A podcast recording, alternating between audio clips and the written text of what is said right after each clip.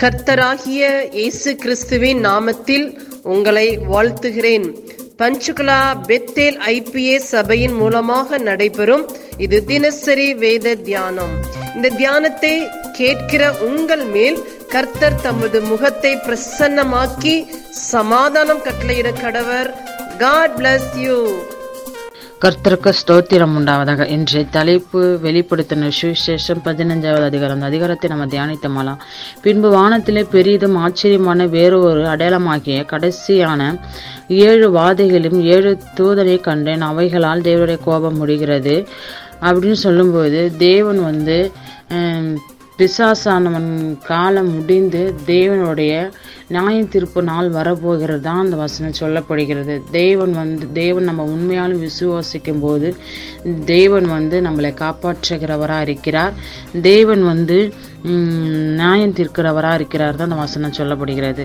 அன்றியும் அக்கினி கலந்த கண்ணாடி க கடல் போன்ற ஒரு கடலையும் மிருகத்திற்கு அதன் சொர்பத்திற்கும் அதன் முத்திரையும் அதன் நாமத்திலே இலக்கத்திற்கு உள்ளாங்காமல் ஜெயம் கொண்டவர்கள் தேவன் சுரமண்டலத்தை பிடித்து கொண்டு அந்த கண்ணாடி கடல் அருகே நிற்கிறதை கண்ட அப்படின்னா மகா உபத்திரமான க மகா உபத்திரமான காலத்தில் வந்து அந்த ஒ- ஒரு லட்சத்தி நாற்பத்தி நாலாயிரம் பேர் வந்து தேவனை விசுவாசித்து பொறுமையோடு காத்திருந்து எந்த சூழ்நிலையிலும் அவர்கள் தேவனை துதிச்சு பாடுறது தான் அந்த வசனம் சொல்லப்படுகிறது. இந்த அவர்கள் தே அவர்கள் தேவனுடைய ஊழியக்காரராகிய மோசவின் பா பாட்டையும் ஆட்டுக்குட்டியோட பாட்டையும் பாடி சர்வ உள்ள தேவனாகிய கர்த்தர் தேவனுடைய கிரியைகளின் மகத்துவத்தையும் ஆச்சரியமானவைகளையும் பரிசுத்தன ராஜாவே தேவனுடைய வழிகளை நீதியும் சத்தியமானது வைகள் அப்படின்னா ஹம், இந்த மோசையை வந்து தேவனை வந்து துதிச்சு பாடுறாரு. அப்படின்னா இந்த தேவன் வந்து நல்லவர். தேவன் வந்து ரட்சிக்க ரட்சிக்கப்படுகிறவர். தேவன் வந்து மீட்கப்படுகிறவர். தேவன் வந்து நம்மளை வந்து விடுதலையாக்குற தேவன் என்று அவர் வந்து மோசி அவர்கள் பாடுறார். தேவன் வந்து அன்பு உள்ளவர் மட்டுமல்லாமல் பரிசுத்தம் உள்ளவர்கள் என்று மோசி அவர்கள் அந்த அந்த தேவனை துதிச்சு பாடுறாங்க.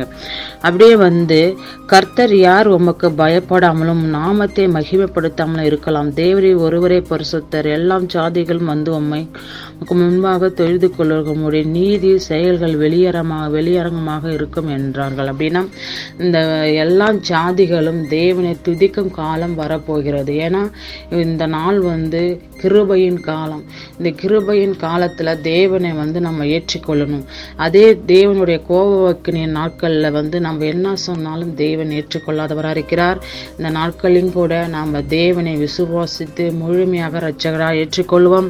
அதே கடைசி வசனம் தான் பார்ப்போம்னா அப்போ அப்போது தேவனுடைய மகிமையினாலும் அவருடைய வல்லமையினாலும் உண்டான புகழிலும் தேவன் ஆலயம் இருந்தது ஏழு தூதர்களுடைய ஏழு வாதிகளும் முடிவரை முடிவரைக்கும் ஒரு வரும் தேவர் தேவர் ஆலயத்துக்குள்ளே பிரவேசிக்க கூடாது. அப்படின்னா தேவனுடைய வா வாதைனா தேவனுடைய கோபக்கினி ஒரு நாட்கள் வரும். அப்படின்னா தேவனை வந்து ஏற்றுக்கொள்ளாத பிள்ளைகளுக்கு வரப்போகிற நியாயம் தீர்ப்பு அவங்களை அவங்களை வந்து ஒரு கலங்க செய்கிறதா இருக்கிறது. இந்த நாட்களையும் கூட நாம் வந்து தேவனை ஒவ்வொருவர்களும் விசுவாசித்து ஏற்றுக்கொள்ளுகிறவராக இருக்க வேண்டும். ஏன்னா நியாயம் தீர்க்கிற நாளில் வரும்போது இறைவன் கட்டாயமாக நியாயம் தீர்க்கிறவராக இருக்கிறார்.